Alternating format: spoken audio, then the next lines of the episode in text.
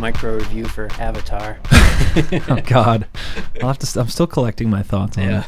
I I had low expectations, honestly. Yeah. I was like, I know this is gonna look really good, but this story could suck real hard, and Yeah. it was good. What did When- you think of the first when I one? actually watched the first one, I was like, oh, I think this is to the point where like so many people call it overrated that it might be underrated. Yeah. Like, it's, I, I I enjoy it. I kind of understand that. Yeah, it's like um, enough time has passed. Yeah. where it's cool again. I liked it. It actually made me anxious to see the new one. Whereas first I was like, why Yeah. are they even bothering? I think you'll love it, I don't know about six more of them, but dude. I can't even believe it. the stories are just getting more and more ridiculous as time goes on. Like I Mhm. saw something that said he turned in like a nine hour cut of the second one No way. and didn't want to remove anything until all the graphics were done. So like his whole department did all the visual effects. So I mean, essentially, he's just probably created all the following movies with all of that, or is that just for the second one? I don't know. That is just the guy is built different. Yeah. hmm Yeah, I remember hearing something about how they were developing multiple at the same time, but stuff has changed with the the plan so many times that I can't keep track of it. I'm not sure if that's still what's going on. I think he's got principal photography on the third one like almost done, Mm-hmm. That's what I thought. but like he's waiting to see how well the second one does. Right. he's going to go through with 4 or 5 and whatever else. For a while, he was kind of acting like no matter what, this is happening. and then more recently, he's been saying all kinds of stuff like, Yeah. like yeah, it might not happen. And then also, the only reason Avatar is not as popular as Marvel is because there's more Marvel movies. So I don't know if you Right. caught that, but Maybe it's because it's been a decade since your Yeah. first movie. I saw a quote that during this whole press tour that he claims that he went and did a scientific study, like almost Mythbusters worthy, of whether or not Jack would have survived on the door had he gotten up there with Yes. uh, Dude, I read Kate that. Winslet. it's like, nope, only one of them would have survived. We did all the tests. Dude, I just body ima- sensors on him. imagine him lying awake in bed, just like thinking about all the people that have Yeah. given him shit about that. And he's Just crazy like, enough that I gonna believe, like, he's like, all right, I need a couple days off from Avatar. We got to put this to rest. You know, while we're out see here it. in the water, yeah. we should probably mention who we yeah. have on the who the show with voice us. Yeah. Maybe we'll throw something in Let the 'em beginning. guess. but- Yeah, the mystery voice. So today with us we have Mason Hunter. We uh, reviewed his album somewhat last week with the Year in Tears, Rat King. So they show any good trailers before Avatar? uh, they had the Mario, Super Mario. Yeah, I haven't watched that one yet. I'm stoked. You're I'm stoked actually for pretty it? hyped. It looks cool. I don't care about Chris Pratt. Yeah, yeah.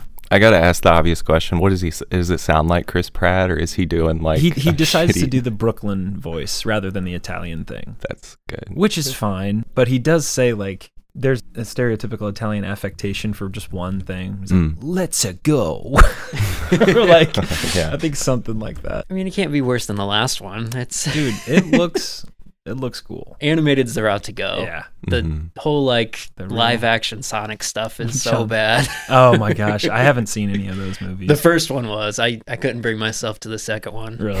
Yeah, There's something I'm so glad that- cheesy about mixing animation with real people. Yeah, like in that way. It's, it's tough. Unless you're LeBron James, you got to be a really skilled thespian to pull it off.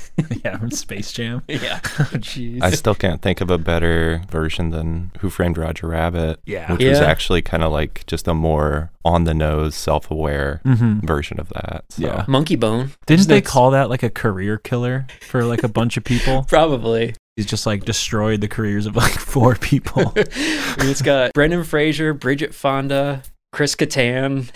Oh yeah, Chris Kattan. Chris Yikes. Kattan and Brendan Fraser is quite the duo. Yeah. that really is. That's Yeah. probably who's going to make the comeback next. We already Chris got the, Kattan. the the Renaissance. Yeah. Chris Yeah, we Kattan sure will be in some Oscar movie next season. yeah. He's making the Settlers of Catan movie. That'll be good. It's about people that just settle for Chris Kattan. yeah. I did watch the Indiana Jones trailer and it, like clicked like duh, of course they're going to do the de-aging thing. That's the only Mhm. way you can do yeah. a Yep. full Indiana Jones movie with Harrison Ford. right. I don't like the title. I'm not a fan. I already forgot it. I just keep calling the it five. Dial of Destiny. Yeah. I don't know. I think that's kind of cool. I can totally get it not working because it does It give doesn't me feel pause. Indiana Jonesy to me. I don't Hmm. know. I feel like Raiders of the Lost Ark. Those are some pretty old sounding words for the most Yeah, part. Like yeah. I think I evocative mean- of old adventure. Yeah, those are like grandiose old. dial. Okay. To me, Yeah, I just think of an old shitty enough. phone. Yeah. the dial of destiny. Dial three for destiny. Yeah, that's what I'm gonna call it from now on. Dial three for destiny.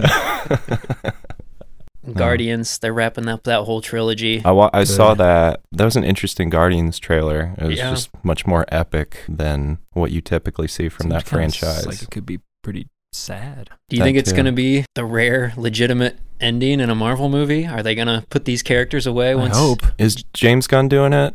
He, yeah, this is his last Marvel movie I'm- before he goes on to DC. Oh, then it'll be it'll be good. I bet. Yeah, I'm, I'm tending to trust the stuff that James Gunn. I, I mean, I like everything he's done lately. yeah, We could go all the way back to the first Guardians, and I would Yeah. say I, I think everything he's done since then with Peacemaker and Suicide Squad and both the Guardians movies, like all that stuff has been good. The holiday special, I kind of tuned out on. I was like, eh, Yeah. okay. And I've always liked that franchise. I would honestly say that the first Guardians movie was the one that got me to take the Marvel Cinematic Universe a lot more seriously, or Yeah. just be more interested in it Mhm. because up until that point it was like okay i liked winter soldier and iron man 1 but the rest of these aren't doing it for me yeah. He brings a lot more personality than any of the other characters. and more scope i mean the sci-fi like i Yeah. don't know any kind of like zany sci-fi stuff is going to work for me so Are you at all trepidatious about some of the DC rumors floating about? I think Henry Cavill's already out as Superman. yeah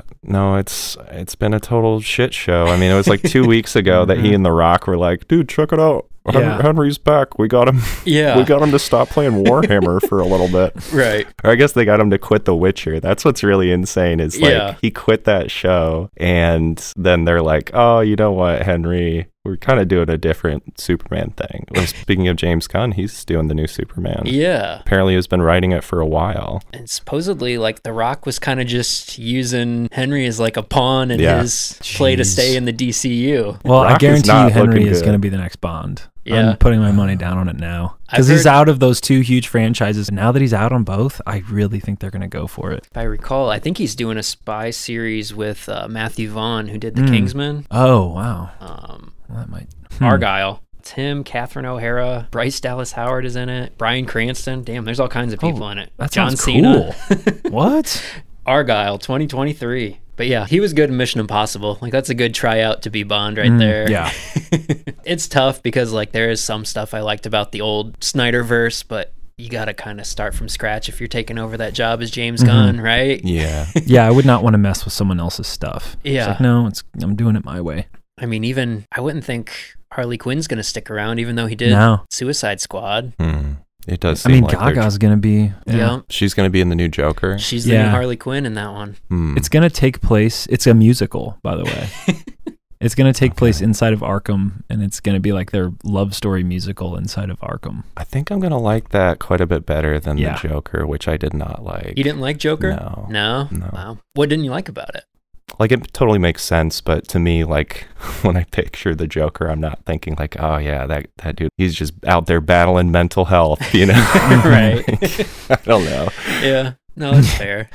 Yeah, I hadn't It's a- thought about it that way. it's a logical explanation for the character Yeah. but maybe that's what bothers me someone pointed out that like the best origin story and i agree with this for the joker is in dark knight when he contradicts himself and gives two different explanations for Yeah. where the scars on his face came from it's just like Mhm. i i like the idea of that of just It's not knowing his Yeah. origin. I I am I tend toward that too. I like when things are not just laid out. and it still seems kind of foggy as to what's going to be connected even in James Gunn stuff because I think he already denied that Robert Pattinson's Batman's going to be involved. Wow. I'm pretty sure Joaquin Phoenix isn't going to be involved. His Joker thing's standalone. that is a big deal because they're gonna give matt reeves another movie Yeah. like they just they're going to They're Um, making the Penguin series with there Colin you Farrell. go. that so too Oh, I didn't know about that. apparently it's actually supposed to bridge the two movies. So that's exciting for me. It's not just like an origin story or something like that. Oh. I It- love that. Yeah, it's That's actually so cool. connect into the next Batman movie. So perfect that makes me a little more excited for it. Whereas before I was like, eh, I don't know if I need a whole series on the Penguin, but But yeah, here's the conflict. You can't do DC without Batman. Well, yeah. really.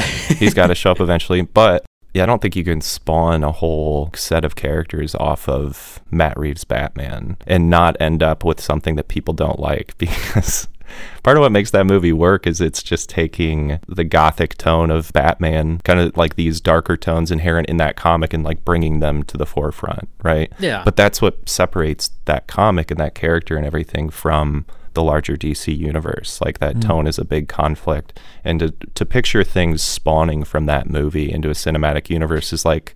Is that so different from what you tried with Man of Steel and Batman vs Superman? That shit was super dark. Mm-hmm. Yeah. Yeah, the tone has to stay consistent. Can you picture any version of Aquaman standing next to Robert Pattinson's No. Batman? Well, that's the thing that I think we've talked about a lot. Is Batman works because it's so grounded in reality, Right. and none of the other DC characters Right. are. Which maybe James Gunn will just let the Batman be the Batman, and then just he'll worry about you know Wonder Woman and Yeah. Superman and all that other stuff. Maybe. I know they're already gutting a lot of the cameos out of the Flash. It sounds like where Gal Gadot isn't going to show up as Wonder Woman. Um, Batman isn't going to show up. Michael Keaton or Ben Affleck. They're cutting everything out of that. So I don't even know what the point of this Flash movie is now. Right. I thought it was kind of supposed to axed lap. thing. Yeah, I know. I thought it was supposed to kind of wrap things up in in some fashion, but yeah. All right. We want to dive into the album. yeah, let's do it. Okay. Can you tell us a little bit about your musical background, like how you got started in writing and playing music? Yeah, absolutely. Going way, way back was really playing Zelda. I just wanted to learn how to play those songs on the keyboard. Yeah, yeah. I just happened to get Zelda Ocarina of Time the same Christmas that I got my first keyboard. So there you go. just made so much sense. I just started learning all those. And I, I just figured out that I had a knack for learning stuff by ear. So I just kept doing that. And, yeah. you know, I was singing and stuff throughout a lot of my childhood in choirs. And then joined a punk band in middle school with some friends. In our first show, I see Max playing in his band at that show, and we reconnected because we've been friends forever since mm-hmm. like preschool. And joined their band as a vocalist, and uh, that just continued on for so long. Well, it felt like a really long time. It was really only like a few years. No, it's yeah, four or five years or something. I guess so. Yeah, that was a Into the middle of high school. Yeah. Yeah. And then toward the end of high school, I just started writing my own stuff. I got really into Panda Bear, and it, hit, the stuff that he was making seemed so achievable to me. I was like, okay, lots of like sample loops and stretching, and it just allowed me to try a lot of po- really, really poppy stuff. And with like the looping samples and things, it was just an easy backdrop for me to sing over. Mhm. So that kind of like got me more used to wanting to start fully producing my own stuff. And yeah, it's been 20 years, 15 to 20 years of Yeah. making music. It's a general background. So what's been like the biggest difference branching out and doing stuff all on your own versus part of a band? That's a really good question. And it's something that I struggle with because there are times where I feel like I'm too, I, I want to do it myself too much. Like I should just actually Mhm. allow some other people to be involved in the process or like be open to collaborations a little bit more. And I think that's definitely something I've missed is when you're collaborating with other people, whether it's a band or even just one other person, to have somebody there to be like, yo, this kind of sucks, or or this is cool, but you should do this, and like having somebody to expand upon it. I mean, that's the clearest difference. I do miss that collaborative uh, aspect a bit, but there's just this perfectionist streak in me that's just like, no, I'll just do it all myself. I know what I want. I know how I want it to sound. So And that extends past the music to not only are you mixing and mastering this yourself, but the artwork is all Mhm. original. And the artwork is incredible. I mean, thanks. completely represents the album as far as like level of quality and tone and everything. So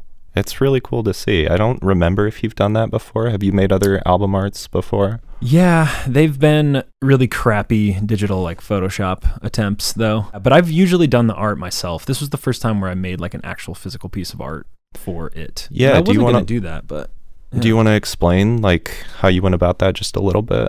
I mean, I had an idea in my head for a long time about because oftentimes I'll just come up with an entire album backwards. Like I'll come up with the title, the cover, even Mhm. some of the tracks. I'll just like come up with in my head and just think about what that might sound like. As in names? Yeah, Yes. yeah, Sure. names. And so Cool. Rat King was like super super early and I started thinking about what the cover would look like and I knew I wanted it to be a collage like just a hodgepodge of stuff. But uh yeah the one thing that I didn't do was add some like digital kind of glitchy effects to it and like I almost did that. When I was done with the actual collage I took a picture of it and tried to bring it into the computer to see if I could do some interesting effects over it and it just none of it really looked that good. So I was Mm. like cool I'll just take a picture of this and that'll be the album cover. But to get back to your question, I just cut up a whole bunch of paintings that I had done, like Yeah. a bunch of abstract paintings, and I had some cardboard lying around, and I just kind of one day just made a mess of the table and went crazy with it, and and just started cutting stuff up, gluing it up, and just kind of assembled it before actually committing everything with the glue. and just set all that stuff up and kind of created this collage, and and then I yeah locked it in with uh with some spray adhesive, and that was it. Oh, yeah. So- But Not yeah, bad. you've got kind of a varied background. You do a lot of cool illustrations and do some voice acting as well. Is that Yeah, right? yeah. trying to do more of that. What's your background there? So I'm in the very, very nascent stages of trying to build a voiceover voice acting business, but I did do uh, some audiobook narrating a few years ago for a, a fantasy author. And Okay. so that was cool. I got to try a lot of things. That was a big learning experience for me. He had a whole bunch of different characters in that story, so I got to come up with voices for everything. And Nice. yeah, and then playing D and D like is just a it's a it's a great playground to try different voices.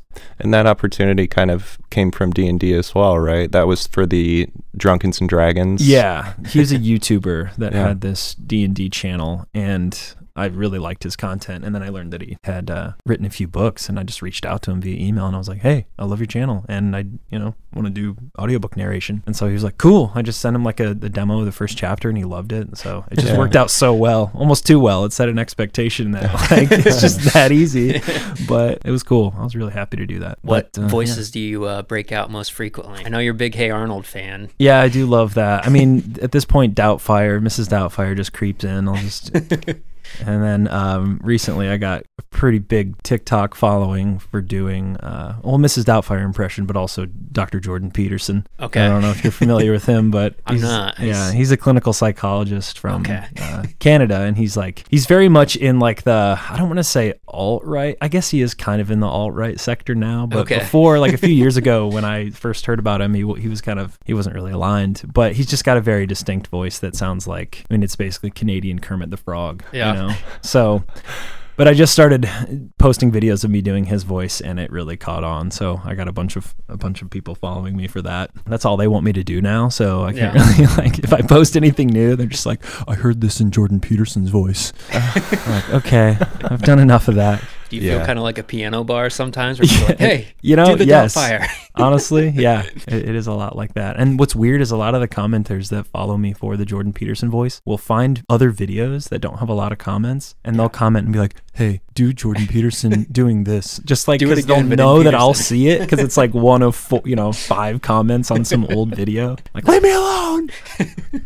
So you took quite a bit of uh, hiatus in between musical projects, Mhm. or at least releasing them. What was kind of the biggest stretch where you didn't work on any new music? Well, I've always worked on music. There's never been a point where I was like, just there's never been a year where I didn't make music. I'm Okay. constantly working on it. It's just, yeah, as far as getting stuff finished and getting it released, there was a huge chunk of time where I just did not release anything. And that was for a couple of reasons. I moved, I lived in LA for a while and just like had such a basic setup. And I was living in a studio apartment with a friend of mine. So I was not able to just like record and Yeah. sing Not a setting time of that's the day. Yeah. conducive to yeah making music. Right. And then just apartment living, the sound was not good, or I had neighbors below. And I just, there were always little things that kind of got in my way from like really finishing stuff. You know, you can get so far before you have to, you know, you got to listen to it on monitors. You got to Mhm. sing loud and you got to sing the same thing over and over again. And, Mhm. you know, it's just, it's, it's limiting when you're in an apartment. But so yeah, buying, I bought a house last fall and, and being able to move into my own house is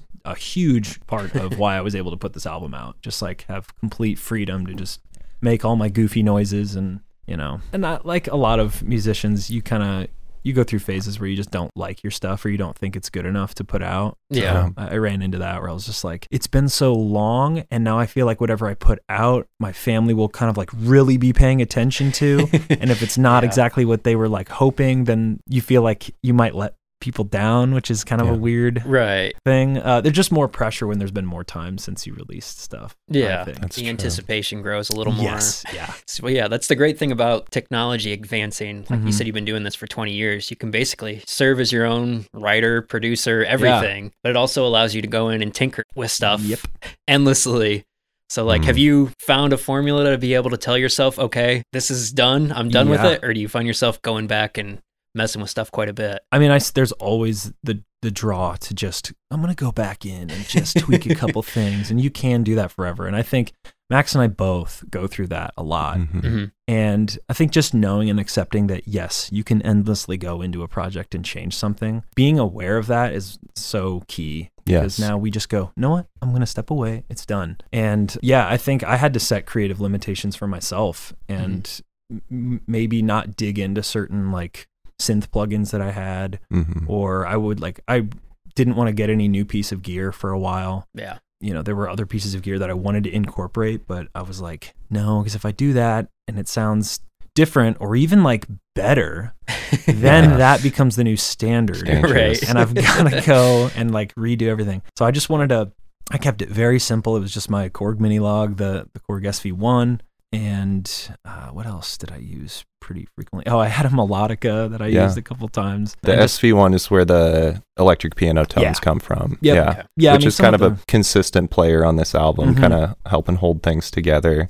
Because there's definitely a lot going on uh, with the production and Yeah. effects, and every little hi hat hit being in a different place in the stereo field. Mhm. And how do you decide as far as effects and whatnot? Like, okay, this is the stopping point. Like, no more effects, no more Mhm. glitchiness.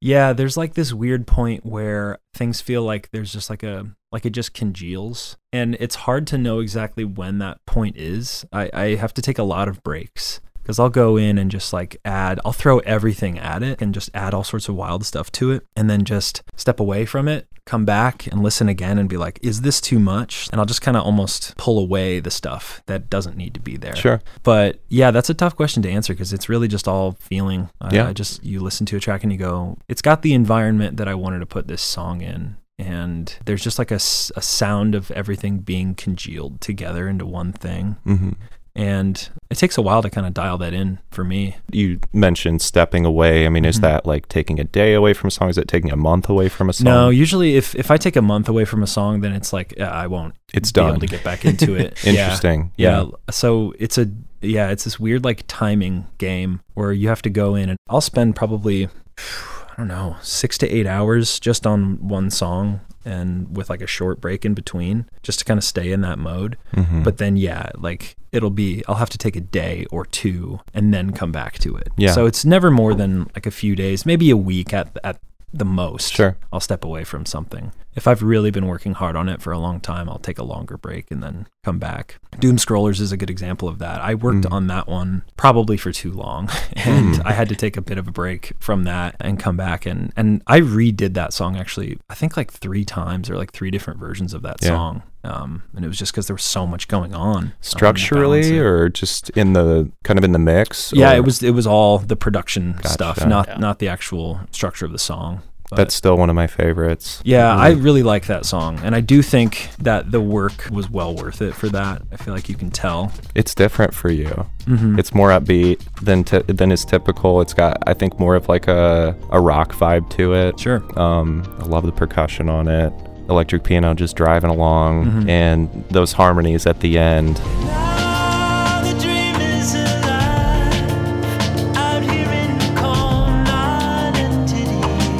Like I just can't keep myself from singing along when I'm listening to that. It's so good. That's It's great. so pretty. Is there a harmonium on that? Like I'm trying to figure out what this weird instrument is. It's the like- melodica. Is that it? Yeah, it almost sounds like a harmonica or an accordion yeah, or something. accordion. Yeah. yeah. That. Yeah. It's you got a really full collection of instruments here. Mhm. How do you go about your song construction? Do you just start with that bass, piano, and voice, and then just build Yep. on top of it? Yeah, I this and that was another example of limiting the process, Mhm. and you know, because I would start songs in so many different ways that I was like, just write the thing on piano first. Yeah. Just do that, and I would write a scratch track of just electric keyboard, my voice, Mhm. and I would do like you know beatboxing kind of stuff for the drums, like general ideas that I had for drums, and those are hilarious and will never see the light of day because Ah, it's too there's bad. so many. I want like- B sides of just Oh, God. beatboxing and voice memos in your phone. Yep. Drum part. yeah, just like really bad falsetto, you know. Because when I record vocals, or at least when I'm writing a song, I have no idea what the words are. The words come last, so Okay. it'll just be like gibberish for you know 75% of the way, Mhm. which, yeah, those tracks are hilarious. So there weren't any where you started because there's a lot where it feels very vocally centered. So I almost thought maybe you started with some vocal tracks on a couple of them. Starting just strictly Yeah, like writing just the had, vocals like, first. the melody for the vocals, and then wrote around that. yeah, I don't think I've ever really done that. Yeah. I, I don't. hard to uh, do. Yeah. For they me, say that's what you're supposed to do. Like all the classic music nerds Yeah. are like, write your melody first, because then you come up with more interesting harmony for it. It's like, Right. "Oh, I would if I could. yeah, I could see that for sure. Yeah. Because then you can just build the thing underneath it. And, Yeah. Right. Yeah. You end up with more interesting chord changes. Like it makes sense, but Yeah. it's it's difficult. Well, that explains a lot because I'm such like a groove person, and for me, it just comes from like just kind of banging chords on the keyboard, and I like hear a little melody that would work in there. Yeah. And yeah, that's it's interesting. I didn't know that that that most like nerdy musicians say that you should write the melody first. That's just like weird because how do you write It's a melody it's- out of context of anything else? Right. If you had to recreate your sound from the DNA of other artists, who's Hmm. in that geological tree? Well, you guys nailed it when you when you Okay. briefly touched on uh, which 31 guys. I know, come I'm on! so sorry. when I listened to it, I was like, oh, I'm going to give them crap. but no, uh, thank you for including me in that list. I Of feel course. honored that you put me amongst all these real artists. but no, yeah, you guys said Beatles, which, yeah, I, I mean, I'm a huge Beatles nerd. Who isn't, in a way? Yeah. Like, Yeah. they just are in everything. Paul McCartney uh, is just kind of, we have the same vocal, I can't think of it right, range, is the word I was looking sure. for. Yeah, really similar vocal range. So uh, Paul McCartney, The Shins, and Animal Collective Right. Okay. And then all blend in there. Sorry, didn't mean to No, step good. on that. I was going to say, and also more recently, Aphex Twin is someone that you've talked to me about quite Mhm. a bit in the recent years, and I think some of like the the glitchiness of the album was inspired by Yeah. kind of his sector of stuff. Absolutely. Yeah, Yeah, just the really fast drum and bass stuff. I would Mhm. love to do more of that. I didn't feel strong enough to put as much of that in this batch of songs, hmm but I really want to do more of that because, yeah, his drum programming is unreal. The shins make sense because there's Mhm. definitely this cool marriage of like indie folksy with electronic. Yeah. that's that's perfect. I'm kind of ignorant to the whole backstory of the Beatles. So what's the deal with John Lennon and Paul McCartney both going solo and having Christmas songs? Why? why is that what they decided to do? Now we're asking the real questions. Yeah, here. let's dig into this conspiracy. Did George have one too? I think he did, but it wasn't either George or Ringo had one. I I can't feel remember. like Ringo has to have a Christmas song. but McCartney's is so much better, right? Like that's Uh, the what? Christmas song. You know, That that's song's a great terrible. question. What? Simply It's- having a wonderful. Yeah. Oh I my think it's God. good bad. I It's one of those it. good bad songs. Oh, That's my favorite Ryan. Christmas song. Oh Pew, man. I mean, putting that much delay on that yeah, synth. it's great. That was his. That was his experimental phase, by the way. That was McCartney two, which Okay. he, there's a lot of good stuff on that album. Hmm. I'll have to check it out. Yeah, I didn't know Christmas time was so hated. Sorry, man. You don't mean, like it Christmas pretty songs, though, do objectively terrible. Probably song. not. Yeah. yeah. Probably not, except for like, what's that real slow, depressing one? Blue Christmas. Which Uh, one? How about Christmas shoes? How's that one go? You know that song. Christmas shoes? Sir, I wanna buy these shoes That's a reason. for my one. mama, please. Yeah, it's like this kid's mom is dying from cancer, and he's trying to buy her these shoes in case she meets Jesus tonight. I think there's Oh. an accompanying Hallmark movie about it, There is, Hmm. Okay. just to give you a taste. and I think is Vince Vaughn in that. God, I hope so. No, it's not Vince Vaughn. Who is it? We got you. Got to look that up. Who is- Christmas shoes. He's definitely like a. TV movie from 2002, starring Rob Lowe. Yes. Perfect. Vince That's Vaughn, Rob the- Lowe. I don't know. But as to why those two guys split up and made their own Christmas songs. It's better than Lennon's, though, right? What's Lennon's? so uh, this is Christmas. War is over. it's not ringing a bell. Yeah, I would Max say. hates Christmas. Yeah, we tried to do that was like your first episode a year ago, and I tried to do oh, Christmas Oh, stuff. You're like, yeah. I don't know. I don't like any Christmas stuff. yeah. You were like, what Christmas movies do you like? I was like, I don't know, James Bond? Yeah.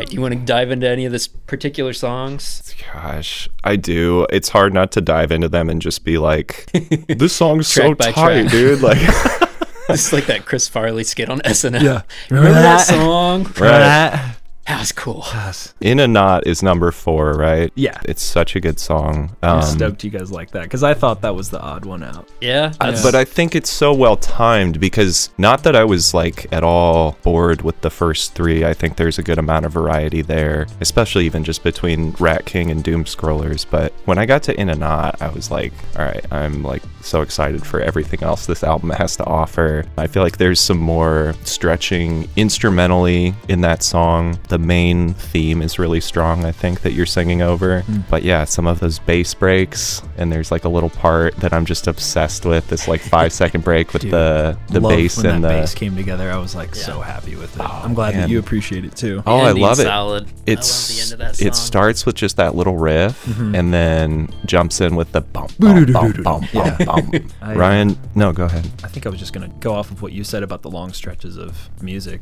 without vocals. Yeah. that was something that I I'm still working on. But yeah, I think I tried that a couple times in this record because for a long time I was like I knew that like my voice was like a, the stronger part of a lot of my songs, so I felt like I had to fill every part of my tracks with vocals. Yeah. which I just don't. I don't need to do that. No. and I think this was this album I was trying to kind of step away from sticking vocals into every measure of the song. Oh man, the the music speaks for itself. I think that's like where my favorite chunk of the album is, is right in the middle with In a Knot and Tame. Yeah. Because it feels like it does have like the perfect marriage of like letting the instrumentals and synth kind of build this mm-hmm. atmosphere, but then like it works in concert with your voice so well. So, That's yeah, great. I'm that glad was- it worked. That was my favorite part of the record for sure. Tame is is pretty incredible too. Yeah. yeah. Is that a single? Yeah, I feel like if I I was gonna put one more single out before I finished the album, and that was gonna that was gonna be the one. Yeah, I could see Yeah. that. It's so catchy. The bass. We talked about that bass part at the beginning. You said that was kind of a mm-hmm. problem child for you. Yeah. It's bass with delay. Yep. Going back to simply having a wonderful Christmas time. Yeah. Sometimes putting echo on synth, especially bass, is really hard. Yes. Yeah, I had to do all sorts of stupid surgery on that bass to like get it to to work, and it's still not perfect, but whatever. That's a good example of being like, you know what? I've done what I can. It's Yeah. done. I gotta just leave it. Still, I mean, the song turned out. It's all there. So, do, have you developed any kind of like sounding board where you'll send bits of songs you're working on to kind of get feedback and get that collaborative? It's this dude right over here. Yeah, I- Max. and I have been doing that for each other for so long. Yes. because we're both just i mean i don't really know anybody else who is as close to me as far as like how we work like, Okay. we're both on the computer for everything pretty much and both have that same sort of like you know obsess for eight hours on something max goes even longer that dude is a Too freaking long. workhorse but yeah it's always been max for sure How do you go about making like sequencing decisions on arranging the songs? oh Making like those decisions? Yeah. like in order Yeah.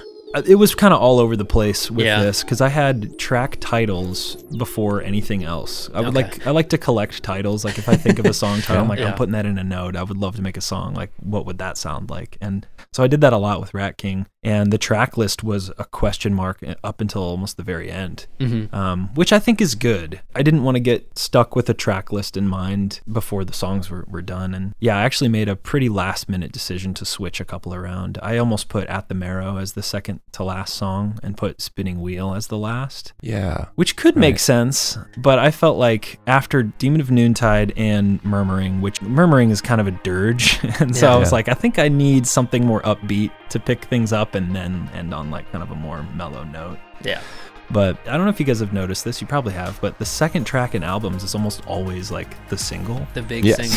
Yeah, I've for noticed that sure. from like everybody. It's Yep. always the big single. So I just You gotta kind of followed introduce that. yourself and then. well, unless it's Right. like a one hit wonder band and then it's just the first song and then the rest of the album sucks. Yes, that's so true.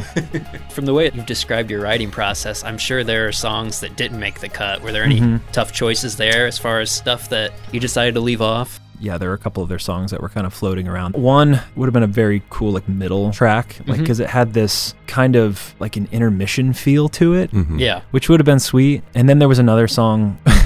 I really wanted to use this title for a song, but it didn't work out. The song was called With a Clenched Jaw, and I was like, Yeah. that's badass. I want that on Rat King. and um, I wrote that song, and it was cool, but I just, yeah, it didn't fit in the world of everything else. So it's more about Couple of them. matching like the tone of the rest of the record. Mm-hmm. Gotcha. I know how a lot of uh, bands or musicians will like come to a studio and have like 30 songs and they record them all. Yeah. And then, and like they polish them all. Right. Yeah. And then they pick the ones that should be on the record. And like that blows my mind. It's a lot of Right. work. Yeah, Yeah. because like the songs that I know are not going to be on the record don't even get to the point where they're done. Right. Yeah. Like I'm sure. just like, nope, this won't be on. I'm not Yeah. going to put any more work into this. Like, Yeah. Mhm. And I only finish the songs that I know are going to be on the album. Hmm. Yeah. So you've never finished one and then kind of in those last weeks said, Yeah, "Oh, I don't think I've ever done that. gonna-" Yeah. Yeah. That's another advantage to having kind of all the studio equipment you need at your Yes. fingertips. Yeah, You don't feel like you need to go into a studio prepared with. hmm yeah, and it makes so much sense why bands would do that. It's like they got to make the most of their time. Just, Right. I mean, they have to rehearse all their stuff before they even record it. Yeah. You know, I don't have to do that. Right. Yeah. Have you given any thought to live performances, or is this strictly a studio project for you? I think I would love to play live again, and I've gotten over the desire to want my live performance to sound just like the recording. okay. And I think that I could play these songs live. They would sound different for sure. And uh, it would be cool to have some other people to play with. But yeah, I mean, I'm floating that idea. I would love to go and play shows again. It's Yeah. just been so long. Yeah. I don't think I've actually played live in like 10 years. Yeah. Are you Mhm. thinking like having live bass and drums? I would love to. Yeah. Yeah. I mean, uh, like ideally, it would be so cool to get a, a group together that just be able to play whenever. But, you know, as we're like in other cities and Yeah. having kids, a lot of people Being- married, having kids, yeah. it's just like, I don't know if it's even. Yeah. Yeah. and I'm not I'm not even at the point where I'm willing to well, I guess I shouldn't say that. I am willing, but trying to go and find musicians that you like mesh with on like a personal level and a musical level is like dang, that's tough. Yeah. Oh, yeah. And then scheduling, like what? And I'm having a lot I have a lot of fun and scratch my musical itch just by like producing and sharing with my friends and Yeah. if I play shows on top of that, that's great. But Well, that's what I'm always kind of curious about. Do you get more fulfillment then from like arranging and putting Mhm. together a record than performing for people? Hundred percent. I Yeah. love the writing process the most. I like being able to sit back and kind of tweak and you know work on the project from like an aerial view. I, I love that part of it. Playing live is really fun, but I also get so nervous. Yeah. the older I get, the less appealing the idea of a live performance is because, yeah, I'm just scared that I'm Yeah. gonna. it's like I've spent so much time at the computer now, and that's my safe zone, and Mhm. nothing I do there really matters. it can all be Control Z'd. Yeah, I exactly. Gosh, we could just control Z so many things in our lives. It'd be great. I find that interesting that you get nervous because don't you do a lot of local theater? Mm-hmm. Yeah, and that you're- is it, that's what doesn't make sense. And but the other thing is like I'm forced to practice. We're gonna know this show by the Yeah. time we we perform it, and like I don't have a choice. And I'm also it's a show with like ten other people, right. right. and it's when it's just me, It I don't really fall have as, you. Yeah, yeah, and I'm also and it's like what we were talking about how you can just control Z stuff. Yeah, It's made me a I'm not as good at like an actual performer. musician. Yeah, Same. like Oh playing my the keys or even playing guitar. yeah, I'm not as good. I'm like, I wish I was. we but used to be better. Yeah. for sure. I mean, my keyboard skills have gotten better since doing this album for sure. I was gonna say I think it's stronger on this album than any other. There's just such a rhythm and great syncopation to everything going on there. So yeah, you can tell that you've been practicing, and that's not MIDI. That's Right. those are all audio clips yeah, that you've all recorded. the electric keyboard is straight from the key. Yeah, SV1. That's sick. What's the first song you picked to show people? I mean, do you have like a favorite on the record or? Doom Scrollers was the one that I showed everybody first because that was the one that I got done with first. um, but my favorite on the record, gosh, it's tough because I really, uh, yeah, I, I genuinely do like all of them. But Yeah, that's uh, pretty great. I'm really pleased with this record because I wanted to make something that was just for me. I, I, I think this time I wasn't as worried about what people thought, and I've had problems with that before, where I'm just kind of like thinking I need to please my friends or family, and it's like, I hear you. you know, uh, you, not necessarily. You don't have to do that. So I think, I mean, as a whole, I'm really happy with it. But if I had to pick out a song, I really liked At the Marrow. I think there could have been some more that I added to that. That's in one of those songs that I could have taken a little bit more time on, but I do also like the simplicity of that Yeah. that song. And yeah, I mean, really, Doom Scrollers, I think is, is just a great song. I think I did I, I did a good job with that one. I'm very proud of myself for for seeing that through because I, Yeah. like I said, had three different versions of it hmm and I'm glad that I took one more run at it to to get it the way I wanted. So That's always a good feeling. Sticking with it, and then oh yes, it was worth it. Mm-hmm. yeah, it's such a good feeling. Anytime any of my friends comes out with a record, I just feel like you really got to congratulate somebody getting done with that because it's it's so hard. It's It like is. the hardest thing to just put yourself out there and just like be vulnerable, you know. And Max, you just you just put something out, and it's just a lot of work, man. you now did I- so much, and it's so great. And like, Thank you. yeah, request to be a special guest when you interview Max about his album. We'll just reverse the whole table. Yeah. There we go. Yeah. um, Thanks, but, man. But yeah, like it's just.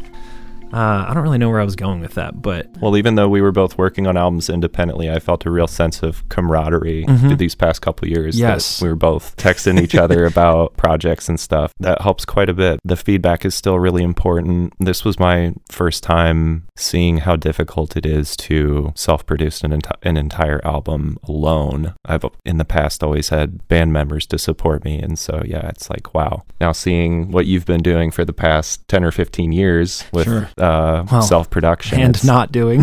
I also Mm. didn't finish so many things. yeah, but that But, yeah. happens. Are you ever tempted to go back and like, you know, maybe I'll exhume this song and Yeah, give it a for sure. facelift? There are a couple, like three or four tracks off of Rat King were from like 2015. Oh yeah. Yeah. Well, yeah, man. I'm glad you got some new stuff to share Yeah. with us. Thanks I so mean, much for having me on this. This For uh, sure. Your guys' Super show's great. talented guy. I'm glad you're making music again, like I said. Thanks, man. or at least sharing it with us. You've always been making music. Yeah. So yes, sharing it. Well, It's important. You got to put it out there. yeah, it's great. I'm glad you are. Thanks, man. Excited to see where it goes. Max, too. Are we going to talk about your album at some point? We haven't Well, decided how to do that objectively. Right. yeah, I don't know. I thought maybe I would just like throw it in the recommendations section. yeah, it's, there you go. It's that like works. a little shameless plug. Like this guy. I Coming in at know. number 30 is Right. my album. no, yeah. Should we do some recommendations? Yeah, sure. All right. What have you been listening to, Mason? Ooh, ooh. First one that comes to mind, Big Thief's album. Oh yeah, yeah. Um, dra- let me see if I can remember Big the ass name. Dragon, New Warm Mountain. something. uh, we love Oh, you. yeah. I forget what it is. Something like that. That's a fantastic record. Max, is there anything you've been listening to that you'd like to recommend? Yeah. Um, so I did, as we've alluded to, I think a couple times in the past two episodes, Yeah. or probably more than that. I did put out an album recently called The Extant Traveler, and it is kind of an homage to video game music of old and progressive rock. And uh, it's just, you know, the long name for the project is like, I don't know, Max Hatlam MIDI computer project experience extravaganza. so if that sounds cool to you, check out the Extant Traveler on Spotify, Bandcamp, SoundCloud. Go to the Bandcamp if you can, bandcamp.com slash Max Hatlam, because I wrote like some brief poetry to coincide with the songs to make it more of a conceptual experience. Um, so there is a bit of a story to it if you want to engage with that. But yeah, it was a super fun album to make. I'm very proud of it. It's all instrumental music. So if you're into that kind of thing, you can find me on all the music services and stuff. And thank you for checking that out if you do.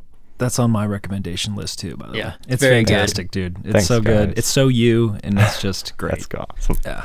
Thank you so much. The way I, appreciate describe that. it is Oneohtrix Point Never doing like an HD remaster of the Star Fox Oh soundtrack. man, that's a great yes. Can I get that uh, That's the quote blurb for on- my yeah. for my box art? Put yeah, that quote on the front. That's Oh, awesome. that's great. Thank Yeah. you, Ryan. I love it. What do you got? Did Yeah, you what did you recommend Oh yeah. Oh, I watched uh, Nebraska. That Okay. was so good. Uh, Alexander Payne. It's one of my favorite directors. He makes really bleak, cynical comedies, and That's it's Bruce Dern, right? Yeah. Okay, So, yeah. um, I don't know. It's kind of developed into like a holiday movie for me, even though it's not about the holidays. It's just kind of this family outing and this really kind of bleak middle American look at family and what that is. And yeah, just the humor's so great in it. It's one of my favorite movies of the last 10 years, probably. But What about music recommendations? since we brought it up last time, I've really been getting into a lot of old country. Like I've been listening to so much Loretta Lynn and Patsy Cline and just driving Nice. my wife nuts.